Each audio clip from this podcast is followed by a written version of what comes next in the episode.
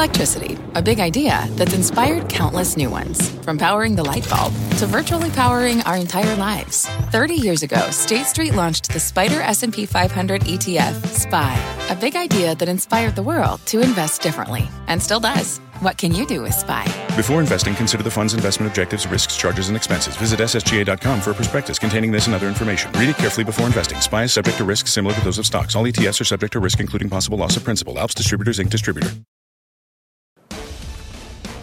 Melissa Lee, and this is Fast Money. Tonight's trader lineup Guy Adami, Tim Seymour, Karen Finerman, and Dan Nathan. Tonight on Fast, a tech double play. Intel and IBM both on the move after reporting results. We'll break down the after hours action straight ahead. Plus, retail ripping. Names like Dillard's, Bed Bath & Beyond, and Kohl's all posting big gains. We're shopping for opportunity in this retail rebound. And later, go long or go home. That could be the new battle cry in the bond market. We're breaking down what a 50 year U.S. Treasury could mean for your money. We kick things off with those after hours movers and Intel and IBM both lower on earnings as their calls kick off. We've got full team coverage standing by to break down the numbers. Deirdre Bosa standing by on IBM, but we start with Josh Lipton and more on Intel's big quarter. Josh. So, Melissa, remember heading into this print, that stock had rally. Intel was up about 20% year to date. Clearly, some investors excited about Pat Gelsinger taking the reins at the chip giant, though now you see it slipping in the after hours. If you look at the print, beats on the bottom and the top. The Q1 forecast was upbeat relative to expectations. Segments, CCG, chips for PCs, 10.9 billion. DCG, chips for servers, 6.1 billion both better than expected. I did check in with tech analyst Patrick Moorhead of Moor Insights and Strategy. Intel crushed Q4, he says, exceeding guidance significantly. It likely gained market share in the PC market, just judging by the report, though likely lost market share in servers, he says, though the data center business better than expected in the quarter. So why is the stock lower here, at least initially? Patrick saying investors wanted more color on those manufacturing challenges at the chip giant that you all have talked so much about, how they are being addressed, what's the game plan. But we did not see those details, at least in the press release. Patrick saying investors also might have wanted to see annual guidance from Intel. We didn't get that either, but that conference call is just getting underway right now. Be watching for headlines and bring to you, bring them to you as they come. Melissa, back to you. All right, Josh, thank you. Josh Lipton. He, Josh brings up a great point, as he normally does, Guy, when he covers these earnings, and that is it, it, we still don't know about the major problem that has plagued Intel for weeks now, and that is the question about manufacturing, the edge that it had lost under Bob Swan, as well as his predecessor, probably. Does any of, of the results, even though, according to this analyst, they crushed the quarter, do the results change any of that? They did crush the quarter. I mean, Dan and I were talking before the show. You look at the revenue beat, look at the revenue guide for the first quarter, look at the margin beat, and year over year margins actually – sort of in line. It's, it's actually a pretty remarkable quarter given what they've told us the last two or three quarters. In my opinion, reasons it's down because the stock has basically gone from 47 to 63 in a straight line. And kudos to Dan Nathan, who started talking about this a few weeks ago when it was at that 48 49 level. And here we are today. B Icebreaker did an options uh, piece on it last night. I think this just traded up to the June high. If you go back and look, it's had a huge run. To your point, although it's a great quarter, there's no real clarity in terms of the manufacturing issues. My sense is you take profits here mm-hmm. and look to get back into these other names, like the AMDs that it's come off from $100, and, and even like a Lam Research, by the way, which had a huge move to the upside yesterday in reverse. So I think they're better chip names. I think you take the money and run an Intel. And this is Bob Swan's final quarter as CEO, Karen. And what do we typically expect when a new CEO comes in? Is he going to come in and give guidance that's rosy? Probably not. Well, probably not. His swan song, I guess. For the new CEO, though, I think that oh. um, as a pun, I just couldn't resist. I think for the new CEO, though, you and I always talk about kitchen sink, and we, it's hard to kitchen sink when you have a quarter as good as this one, but they do have this very giant existential question. And that could, depending on how he decides to move forward, outsourcing or not, or how much, uh, that could end up being a big kitchen sink. But I think what Guy said is the most important thing. The stock's gone from 47 to actually, it, the news seemed to have leaked a few minutes before the close, and the stock was up a buck and change in the last very few minutes. So it's kind of flattish. Um, so uh, that's more of a move than uh, what the quarter means, that 47 to 62. I agree with Guy. If you if you were in it for that big run, it's okay to take some profit here. Tim, you were in it for that big run, weren't you? And you're still in it now. What questions do you have? I, I, was in it for a move lower too, Mel. Uh, full disclosure, but but I, I, part of, part of my view is let's let's not forget this is the the reason that that I think I've ridden through both sides of the cycle is it was a record year in, on revenue for Intel. I know it wasn't a year uh, where they necessarily gained ground; they lost ground to AMD, to Nvidia. I know that, um, but when you consider their positioning, data center was better. Um, and when you consider where, you know, at least they gave some updates on 10 nanometer, uh, four times the supply, seven nanometer progress, and and look, the relationship with Taiwan Semi isn't necessarily adversarial; it's it's maybe synergistic. So, uh, big salute to Dan Loeb in Third Point because they're up 40% or so since at least this was announced, and maybe even a bit more than that. Uh, and, and, that shows where both activism and, and obviously positioning is very important. Dan, what are your thoughts on, on the stock given the context of the quarter? Yeah, so Tim just mentioned that those were record revenues, 77 billion for the year. Um, I think what's really interesting that year, the stock sold off close to 20% in 2020, and expectations for 2021 are that sales are going to decline 10% and that earnings are going to decline. Um, so expectations are not hard, uh, high. I saw that graphic that you guys were just posting up there. 34% of Wall Street analysts rate this stock a buy. So you can take profits here at 61, 62. It's up from about 45 just in the last couple months or so. But make no mistake, if they do get some things sorted out, if they do the outsourcing, if this new CEO comes in and doesn't actually need to kitchen sink because expectations are so low, you will see a re-rating of this stock. So to me, I see the opportunity. Um, you know, if you do see the stock pull back into the mid 50s or so, I think it gets bought there. And if you look at that downtrend that had been in place from the January 2020 highs, that's where your support is. That's where the 200 day moving average is. I really don't see it below 53 anytime soon when you consider all the levers that they have to pull and the incentives for the new CEO. Uh, in terms of um, outsourcing, is that the magic word, Guy, that will turn this stock on the conference call? That they are exploring the possibility of outsourcing manufacturing of some of their chips.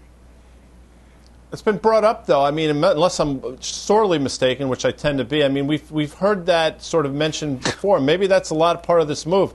I mean, listen, I, I'm sort of in Karen and Dan's camp. I mean, if that's brought up and the stock does nothing, I think that's your tell. So I'm more inclined to say you've had this huge run. Uh, I don't know what more they can say that's going to get you to the next level. It's going to get that next leg higher. You've had the run. Uh, valuation's always been reasonable. Nothing's changed on that front. It just comes down to you know what's the growth rate here, and they're just getting swamped by some of their competitors. And I think you, I think I'm inclined to be taking profits at these levels.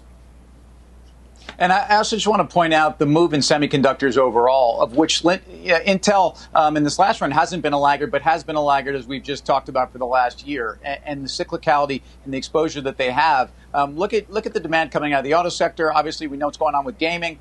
Uh, and, and, and even PCs, which we saw around the holidays. And I don't think that demand has, has gone bye bye. So um, Intel is an underperformer as at least a, a, a, valuation argument with mega cap tech at a time when people have been rotating back there. I, I wouldn't get too far away from this name. I mentioned the outsourcing because Dan Loeb had mentioned in his letter uh, when he was going active in Intel that he would like to see Intel um, regain the manufacturing edge it had had, which would imply that Intel would keep the manufacturing in house uh, and on premises. Karen, what's your sense? You know, you know Dan Loeb and how he operates. After a quarter like this, after a run like this, mission accomplished? Well, you, I couldn't fault him to say mission accomplished, but you know he runs an enormous amount of money. he takes big bets, and um, and I, so he's got to be thinking there's a lot of upside. Um, and I think probably maybe even more than we've seen already. I'll bet it happened a lot quicker than he thought, which makes me wonder was some of this in process before we saw him get active? I'm not sure about that. Um, I, and I'm not sure how much he'll need to update us on what he does other than 13Fs, because I don't believe he has a 13D. Please correct me if I'm wrong. But um, I, I, I, don't know about this big question of outsourcing or not. I think there was not a lot of confidence that Swan could do it successfully. So maybe if the new CEO can, that's a more bullish case for the store for the stock. All right. Again, the conference call is underway. We'll uh, keep you posted on anything that develops out of it. Meantime, let's turn to IBM. That stock is dropping decisively after reporting results. Dee Bosa has got the latest. Dee. Hey, Melissa, CEO Arvind Krishna just kicking off the call, and he really started by reiterating his focus on hybrid cloud and AI capabilities. He says that investors will start to see that showing up in results in 2021. But he also seemed to hedge that a little bit, saying that the operating environment will remain difficult. The last quarter, though, Melissa, was another lackluster one from Big Blue. Its decline of more than 6% in the after hours is worth about 60 points on the Dow. Investors, they're responding to yet another quarter, yet another year of declining revenue. In fact, in eight of the last nine years, IBM has seen its revenue decline on an annualized basis.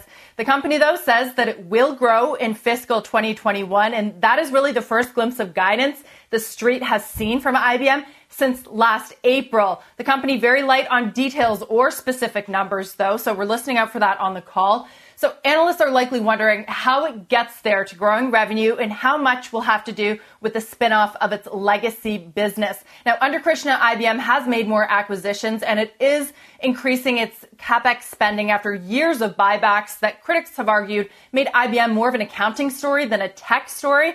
Krishna is betting everything on that hybrid cloud and the Red Hat acquisition, but so far, investors, they remain skeptical. Shares have lagged the broader markets not just tech, over the last one, two, five years. Back to you. Debo, thanks. Deirdre Bosa on IBM. Uh, Dan Nathan, what do you it, the, the one thing that is consistent about IBM is that it seems to disappoint.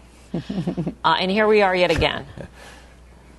Yeah, I mean, it, you just throw all the worst trends in technology and you mash them up together, and, and you have IBM, and they, they made that acquisition of Red Hat, and, and you know they have a CEO that people feel confident about. Uh, I think they'd probably feel a lot more confident if he was running another company that, that actually was was growing. I mean, look at those cloud numbers; they're just not even that good. They're up ten percent or something like that. So to me, I, I, just think this is kind of dead money. I, I you know, it's not for me. How's that? Um, just to play the other side of it, though, I mean, Guy, by the end of 2021, after they complete this spinoff, IBM's going to look like a very different company. It's going to be a company focused on hybrid cloud and AI, and theoretically, that's exactly where you want to be. Yeah, it's exactly where you want to be. But to Dan's point, 10% cloud growth. I mean, you hear 10% growth, you say, oh, wow. And then you look at these other companies like Salesforce and uh, web services and some of the other, and Microsoft, and you say, wait a second, 10% is a joke, pardon me.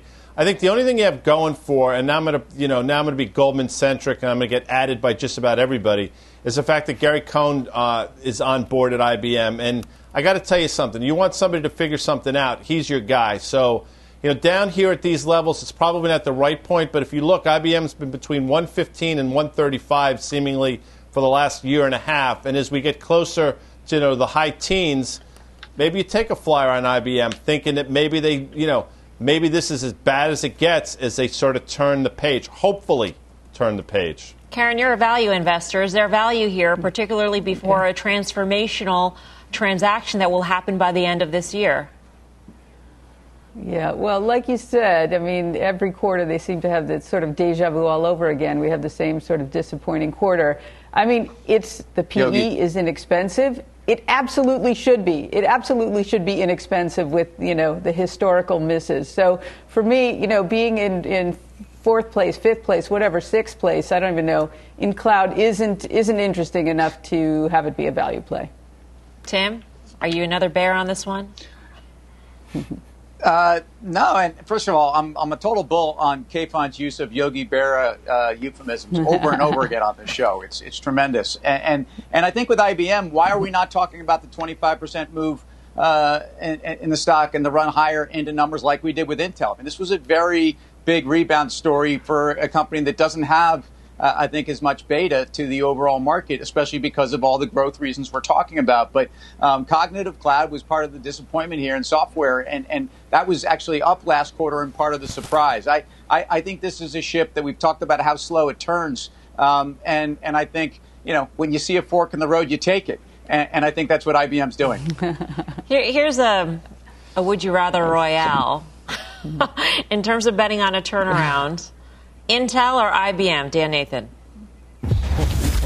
Uh, Intel, no doubt about it. I mean, you, are going to have this management transition. You have a, a, very clear focus on what was wrong and how to gain back that market share. You have valuation support. You have a good balance sheet. You have really um, constructive activists there. So to me, I'd much rather uh, Intel. Guy, but IBM's got Gary Cohn. so same question to you. Yeah, and I'll just. And I'll just take I'll just take IBM just to get Dan mad at me because I like salty Dan better than I like easy Dan. But no, I mean IBM. Listen, they're they're they're getting into the right businesses. They're not doing a particularly good job, but if they can somehow figure out to get decent growth rates, you know, not akin to the close.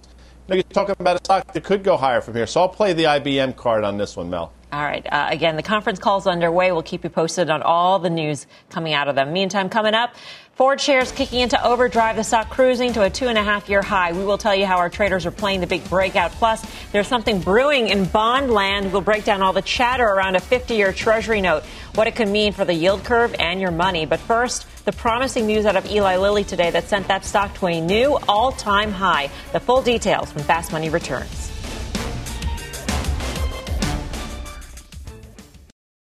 Edward Jones, who knows that just like life, financial planning isn't only about long term goals. It's about the moments big and small along the way. And when it comes to achieving everyday financial goals, Edward Jones works hard to connect you with someone you can trust professionally and personally. That's why they created their free financial advisor matching tool to help you find a financial advisor in your community. When you take the quiz and get your matches, don't expect just a list of resumes. You'll also see each financial advisor's story and personal interests. And when it's time to meet for the first time, they'll focus on your story, asking questions to understand where you're headed and why. Because Edward Jones knows that at the end of the day, behind every financial goal is a life goal. And that's what really matters. To learn more and find your financial advisor partner, take the quiz at match.edwardjones.com.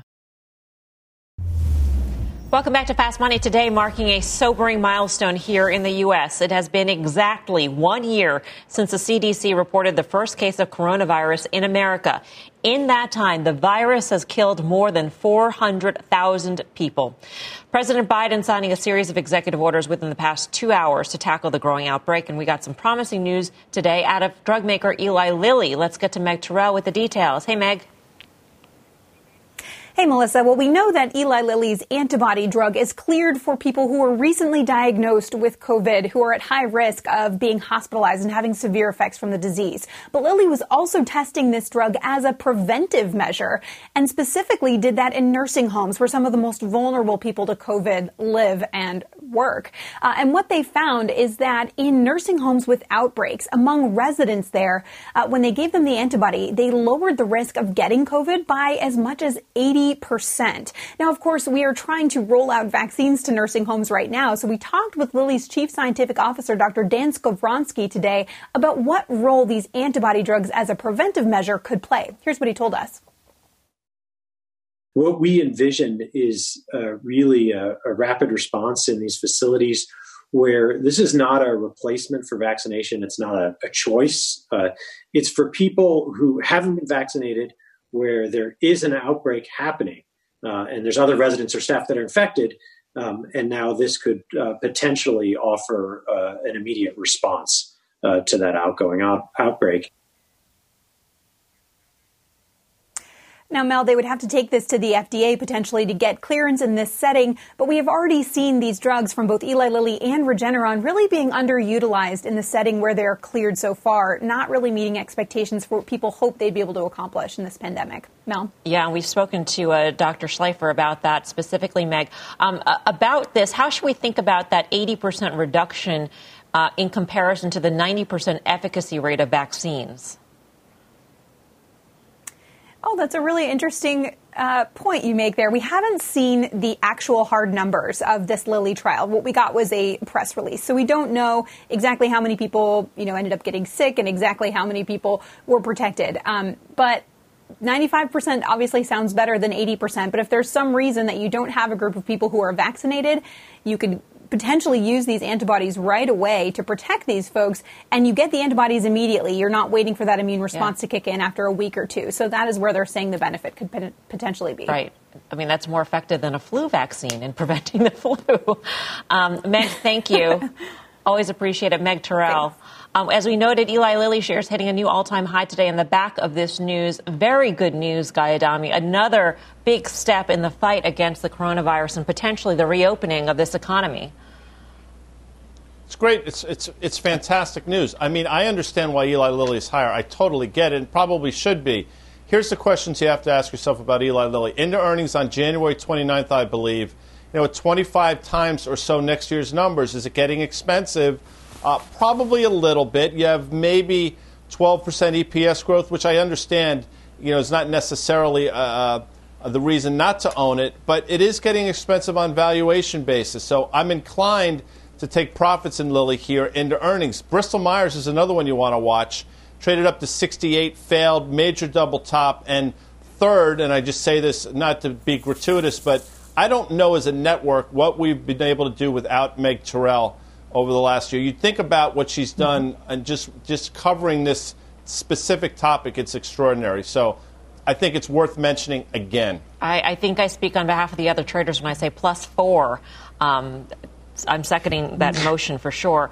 Um, Karen Finerman, when you hear about this, do you think about yes. your position, let's say, in a Live Nation and think, I'm closer to that other side mm-hmm. here?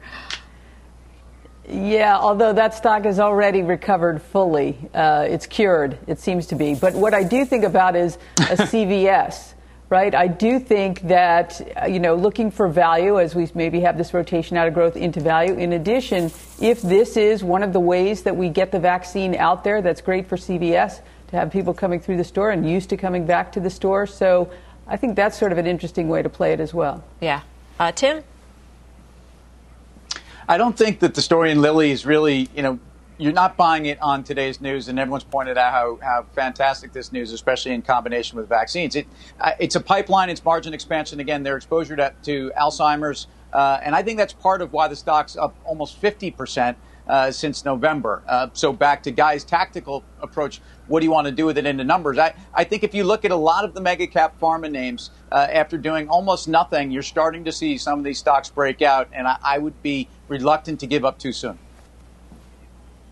You know, it, it's pretty interesting, Mel. When you look at these two companies, um, you look at Lilly and you look at Pfizer, and we know where Pfizer was as it relates to the vaccine. These are both basically $200 billion market cap companies, and for some reason, and Guy nailed it with the Pfizer when it broke out above 40, it got to maybe 43 for just a brief um, couple days or so, and then sold off. And here we are below 37 bucks. And so it's just interesting to me all the reasons that Tim just named why he likes Lilly um, they better be pretty important rather than just this one um, drug because I don't understand why Lilly could stay up here but Pfizer can't. Um, you know, maybe that's just me asking the question. Tim, do you have an answer to that? Yeah, the, what I said, and he's yeah. he's agreeing with what I said. Ultimately, they've got a pipeline. Yeah. they've got a pipeline. It's not the, yeah. the, the, re-rating of the stock, if there has been one, is not really about COVID nineteen uh, treatment. Right. Coming up, investors hoping to play the long game in the bond market may just get their chance. Find out what Janet Yellen said that could rock the Treasury trade. Plus, retail back in vogue today. We'll tell you what's got investors shopping for opportunity in this space. Don't go anywhere. More fast money after this break. Support for this program is provided by Chevron. Demand for energy is projected to continue rising in the future. To help keep up, Chevron is increasing their U.S. oil and gas production, and they're innovating to help do it responsibly across their operations, including their Gulf of Mexico facilities, which are some of the world's lowest carbon intensity operations, helping supply energy that's affordable, reliable, and ever cleaner. That's energy in progress. Learn more at chevron.com slash meeting demand. Welcome back to Fast Money. Go long or go home. That could be the new rally cry in the bond market after President Biden's Treasury Secretary pick reopened the debate on a 50 year Treasury note. At a confirmation hearing on Tuesday, Janet Yellen said she'd be very pleased to look at issuing long term debt to help pay America's bills. Check out the reaction to those comments that day. The spread between the five and the 30 year Treasuries spiking on the remarks. So, um, we thought we had to bring in Steve Liesman to get to the bottom of this. Steve, good to see you. Thanks for, thanks for joining us this evening. Um, we, we talked a little bit about this offline yesterday, and, and in my simplistic thinking, I immediately thought that previous buyers or current holders of 10 and 30 year debt would then migrate to the 50 year, and that would cause the yield curve to spike. What do you say to that, that argument? No, I would never say your thinking is simplistic, Melissa. That's the first thing. Um, I, I don't think you're wrong about that, but there's an awful lot that would be going on here. One is that, you know, where would the actual demand come from? Would it come from the 20 and 30 year end of the spectrum? Would it migrate over to the 50? Uh, would it come from the, the, the 10 year end of the spectrum? Um, and, and what would it be relative to what the government would otherwise be putting out? In other words, uh, the government has an awful lot of debt to finance. Uh, would the introduction of a 50 mean that there would actually be less issuance in the 10 year and more on the long end? But before I do that, Melissa, before we uh, go on, I just want to show you uh, why it would make sense for the government to issue a 50. Do you know those commercials where they say, you know, order one of these flashlights and get the second one free? Mm-hmm. That's kind of like the way it is with the long end of the curve right now. The market is giving the government 10 years for less and less money. So take a look at this chart that I put together. It costs the government 105 basis points, or it offers 105 basis points to issue the first 10 years. The second 10 years, in other words, between the 10 and the 20, is 57 basis points. Between the 20 and 30 is 20 basis points. So you practically get the last 10 years or the third flashlight almost comes for free. So that's why Janet Yellen is taught, and others are looking at it. By the way, they're going crazy with these things, issuing these things throughout Latin America and South America, issuing 50 year notes. Uh, so the idea would be now, it should be the other way around, of course. The uh, long end should be costing you more, but either because the Fed is involved or because there's uh, just a huge demand for liquidity, uh, sorry, for, for duration and reaching for the long end and reaching for yield, it goes the other way than how it otherwise should.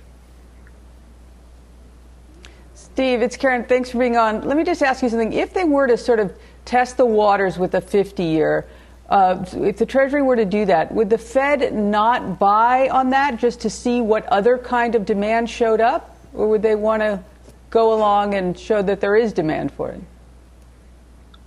I think that's an excellent question, Karen. I don't honestly know the answer to that.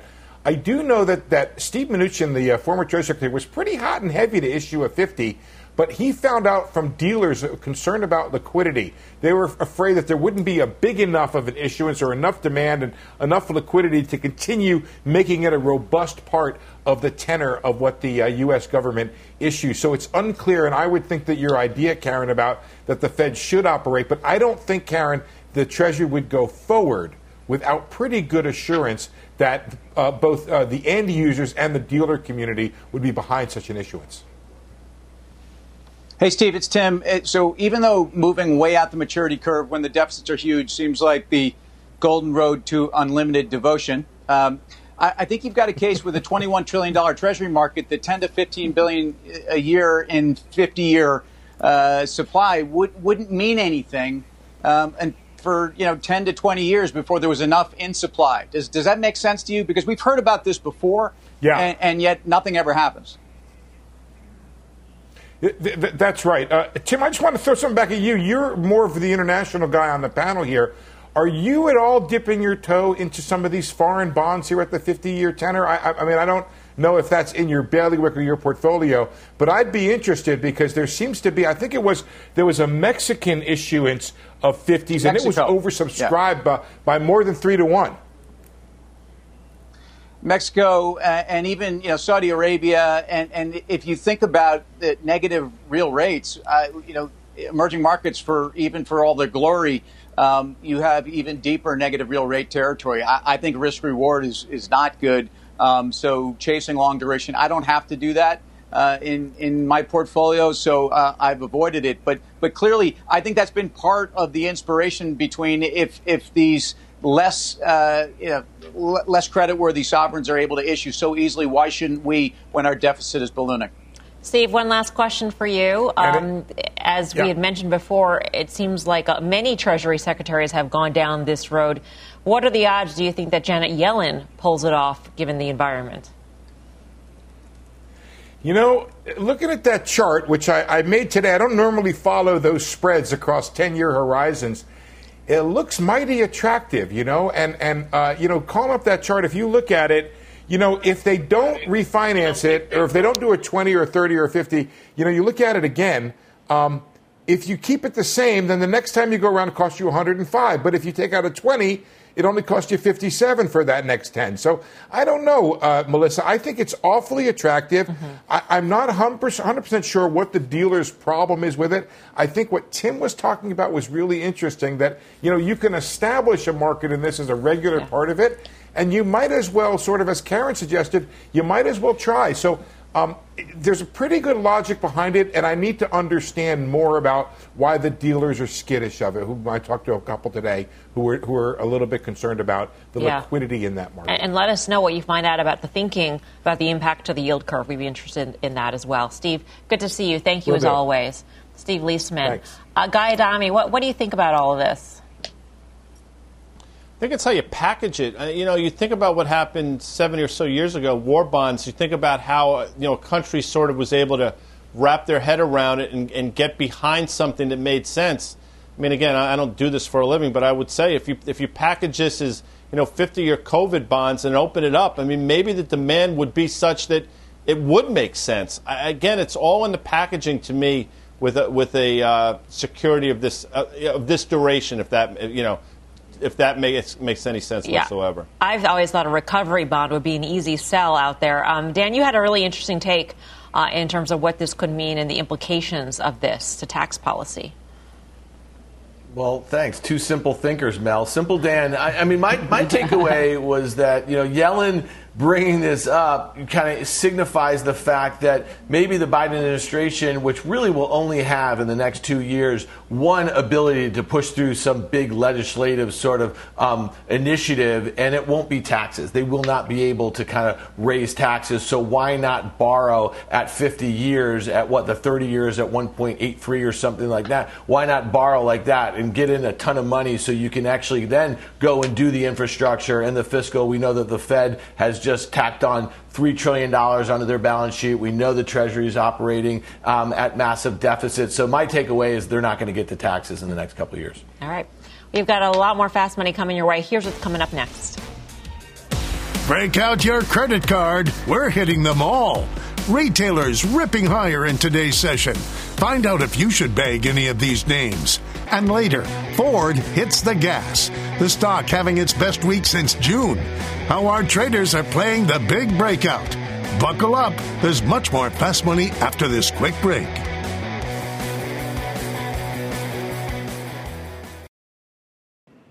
Welcome back to Fast Money. Check out the big rally in some retail names today. Kohl's, Bed Bath & Beyond, and Dillard's all posting big gains. American Eagle also higher after announcing plans to close more than 200 stores. Karen, what do you make of these moves? Do they tempt you? A lot of interesting moves. I mean, the one that stood out the most was the Dillard move, which was gigantic. There was a Deutsche Bank took it from a sell to a hold, took the price target from 31 to 60. Thought that was sort of interesting. Uh, then, you know, Dillard's, though, has a gigantic short interest. I think it's something in the 90s. I was curious to find can you borrow it? You can, but I think it's uh, 21% um, to borrow. So, mm-hmm. you know, things really got to go your way. So that's one. Another one that was really interesting to me is Bed Bath and Beyond, which I have sort of been following from afar, unfortunately not long, but watching, talking to Jeff Mackey on this, he's an outstanding retail investor, and he really believed in the turnaround. They've done some great things. They've really rationalized their store base. Even he, who's loved the story, said, I got to take some off the table. Big short interest here as well, 67%. So I don't know if all of it is that dynamic because there really wasn't any fundamental news. That doesn't make me really excited to jump on board when, especially with this. I mean, it's it's the deep end of the water. It's the stock plus the long-short dynamic. Uh, Bed Bath and Beyond, it was uh, the highest close since I believe September of 2017. Is this the equivalent, in light of the uh, the notion that there's stimulus checks coming, consumers love more money to spend? The big, um, successful, good executors within retail have already run up and, and are sitting at record highs pretty much. Uh, the dash for trash in retail is that what we're seeing here, Tim? Well, I mean, you know, Dillard's makes my Macy's look pretty darn good. So if we're back to, you know, outside a guy buying the scented candles, we talk about his demand profile. I, you know, I don't. This is this is. There's been a lot of this across retail. Um, and and when I think about the next round of stimulus checks, I would much rather own Target, uh, but more more to the point, I'd rather own Walmart. Uh, and as we talk about also the beneficiaries for e-commerce, um, Walmart's picking up market share, and we know that they're uh, a long way to closing the gap on Amazon, and that's the reason you want to own it. It's the reason why that multiple is re-rating because they're they're they're stealing most of the business, I think, from from a lot of the other big box staples guys on food to get people into their store ordering from Walmart Plus, and then the rest uh, is where they're taking market share. Yeah, uh, Guy, do you want to comment? To Tim, Tim said that your scented candles you, you buy them from Bed Bath and Beyond. Well, it's you know since he brought it up, I used to buy them at Henri Bendel, which had a fabulous store, obviously in New York City, and then a great little store as well in the Short Hills Mall, and their candles candle. were spectacular. No twenty yeah, percent off coupons at well Henri Bendel's, that's for sure. Well worth yeah. You know, then I've moved down to the Joe Malone uh, candles, which are also extraordinary. So if you really want to go down to scented candle, I could play with anybody. What I will say, though, in terms of stocks you know, we play around with this, but Williams Sonoma continues to go higher. Restoration Hardware, absolutely. I agree with Tim on Walmart. And you throw Home Depot on the back of it. And oh, by the way, Dollar Gen, which has come off recently, I think it's still a buy at these levels. So there are some retailers that are figuring this out. All right, coming up, an options explosion. We'll take you inside the record surge in trading activity and how you can find the next big move. And later, fueling up on big gains, Ford driving to a two and a half year high today. But is it time to pump the brakes on this rally? We'll debate that when Fast Money returns.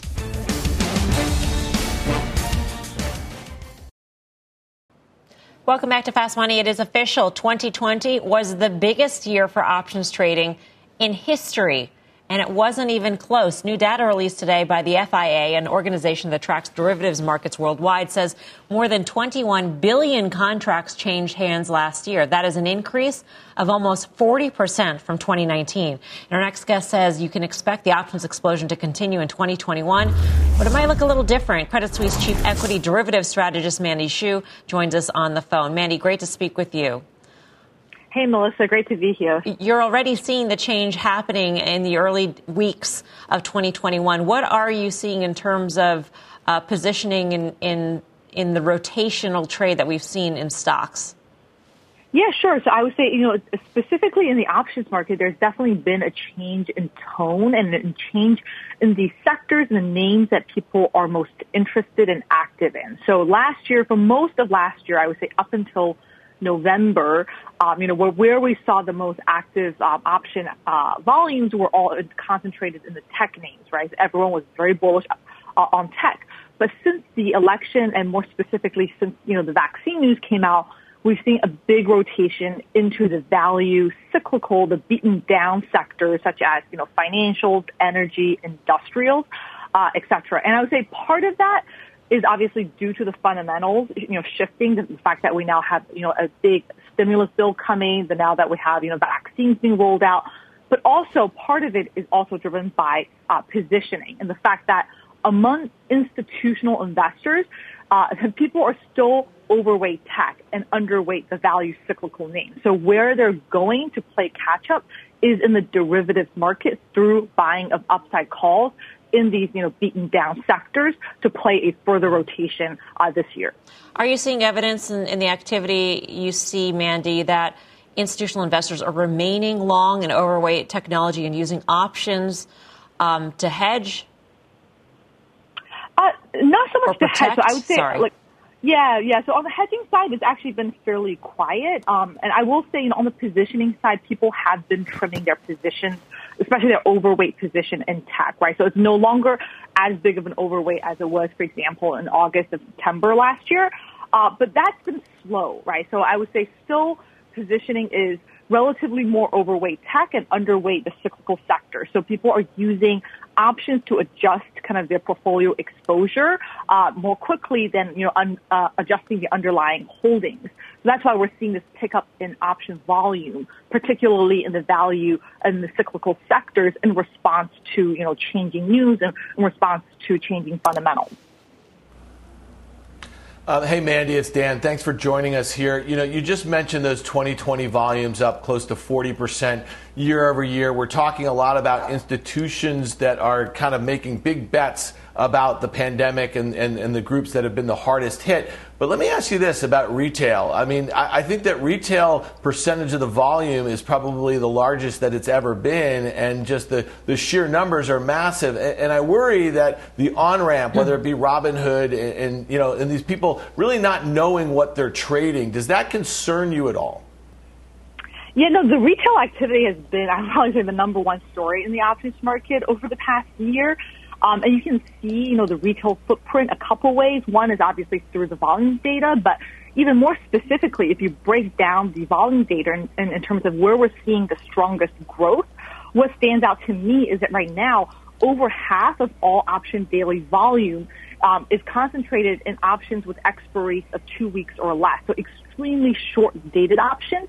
And that's typically a hallmark of retail activity because what we see from that community is typically, you know, buying short dated upside calls uh, as a way to lever up, you know, their, their views. So certainly, you know, I would agree with you that retail has been a big story. Now, in terms of kind of implications for the market, we are definitely seeing implications in the volatility market with, you know, upside calls trading extremely rich. Um, and what I would say is, you know, what we've seen in terms of change of behavior from the institutional community as, you know, in response to the retail activity is we're seeing a lot more uh, overwriting uh, at, at, the institutional level. So, mm-hmm. you know, investors coming in to sell calls on top of their core holdings as a way to take advantage of the extreme richness of those upside calls that's been driven, you know, driven up so high due to the retail demand. Mandy, great to speak with you. Thank you. Great. Mandy Xu of Credit Suisse. Uh, Karen, you use options. Have you been using options even more? You sold some calls today, in fact, speaking of selling calls. Today, yes. I did, doing exactly what Mandy said. I mean, you know, I've talked a lot about Alphabet being my biggest position. It's up a lot in a very short amount of time. I sold some out of the money call, February calls that uh, they expire after earnings, so they have all that vol for earnings and the embedded vol was very high and i just i don't want to sell stock and pay a big tax bill but i do it's getting a little bit frothy. So uh, i did exactly what she said sold some out of the money calls against my long position in alphabet. All right. For more options action be sure to tune into the full show. That's tomorrow 5.30 p.m eastern time. Coming up shares of ford driving to multi-year highs today but can the stock keep its foot on the gas or should investors pump the brakes? We'll bring you the trade and at the top of the hour. Jim is talking to the CEO of Weedmaps, the Yelp of cannabis, about what the new administration means for his company. You don't want to miss that exclusive interview only on Mad Money. Much more fast money right after this.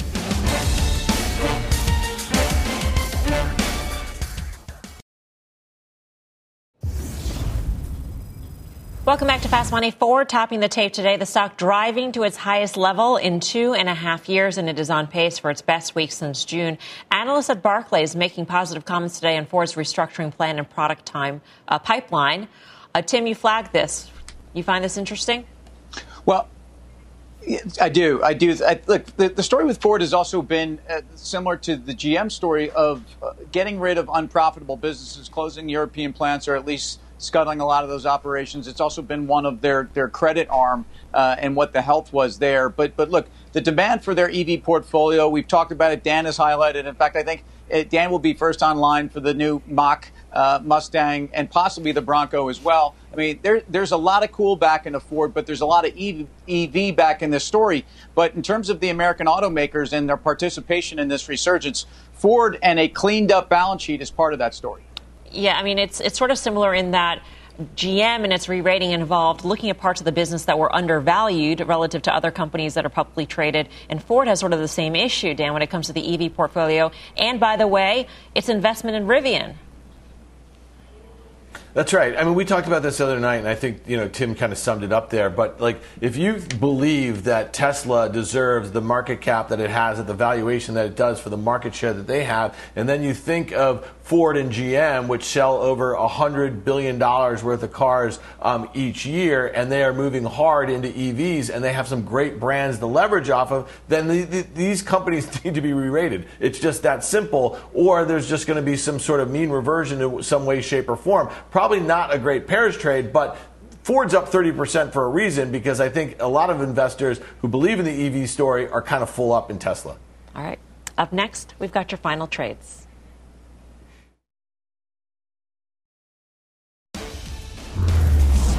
Time for the final trade. Time to go around the horn. Tim. Retail stories, if you're looking for them, don't go any farther than Walmart. As far as I'm concerned, a re rating story, you can get best of breed. You don't have to dash for trash. Karen. Yeah, well, we sort of talked about it in the F block, but it was selling Google calls out of the money. These were 2000s of February after earnings.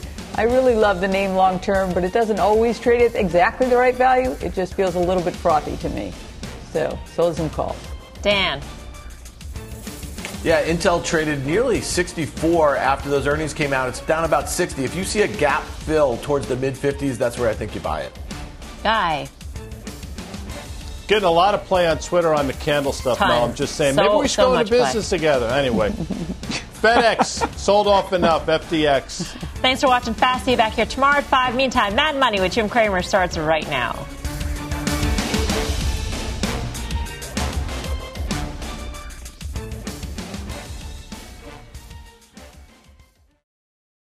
Is America's primary system working?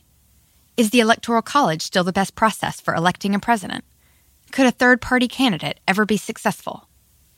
In a new season of You Might Be Right, former Tennessee governors Bill Haslam and Phil Bredesen gather the country's top experts to explore these issues and more as we approach the 2024 presidential election. Listen to You Might Be Right, a new podcast from the Baker School at the University of Tennessee, available now wherever you get your podcasts.